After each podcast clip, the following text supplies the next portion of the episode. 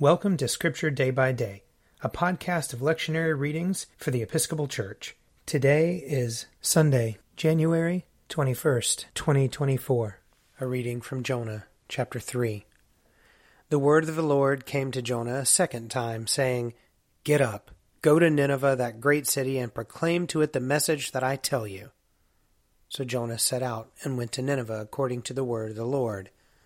Now Nineveh was an exceedingly large city a three days' walk across. Jonah began to go into the city, going a day's walk, and he cried out, Forty days more, and Nineveh shall be overthrown. And the people of Nineveh believed God. They proclaimed a fast, and everyone, great and small, put on sackcloth. When God saw what they did, how they turned from their evil ways, God changed his mind about the calamity that he had said he would bring upon them, and he did not do it. Here ends the reading. Psalm 62 For God alone my soul in silence waits. Truly my hope is in Him.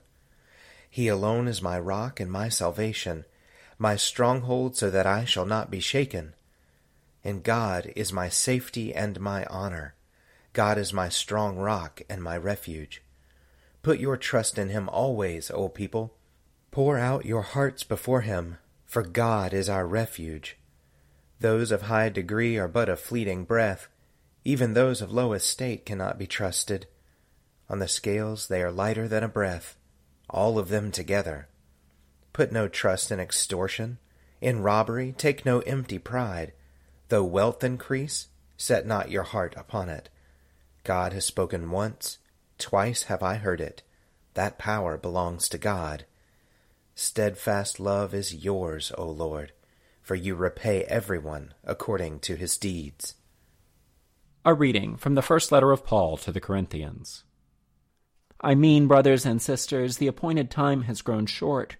From now on, let even those who have wives be as though they had none, and those who mourn as though they were not mourning, and those who rejoice as though they were not rejoicing and those who buy as though they had no possessions, and those who deal with the world as though they had no dealings with it. For the present form of this world is passing away. Here ends the reading. A reading from Mark chapter 1. Now, after John was arrested, Jesus came to Galilee proclaiming the good news of God and saying, The time is fulfilled, and the kingdom of God has come near. Repent and believe in the good news. As Jesus passed along the Sea of Galilee, he saw Simon and his brother Andrew casting a net into the sea, for they were fishermen. And Jesus said to them, Follow me, and I will make you fish for people. And immediately they left their nets and followed him. As he went a little farther, he saw James, son of Zebedee, and his brother John, who were in their boat mending the nets.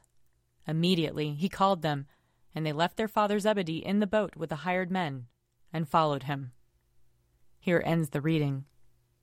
If you would like to read a meditation based on these readings, check out Forward Day by Day, available as a print subscription, online, or podcast. I'm Father Wiley Ammons, and this podcast is brought to you by Forward Movement. Learn more about our work to inspire disciples and empower evangelists at www.forwardmovement.org.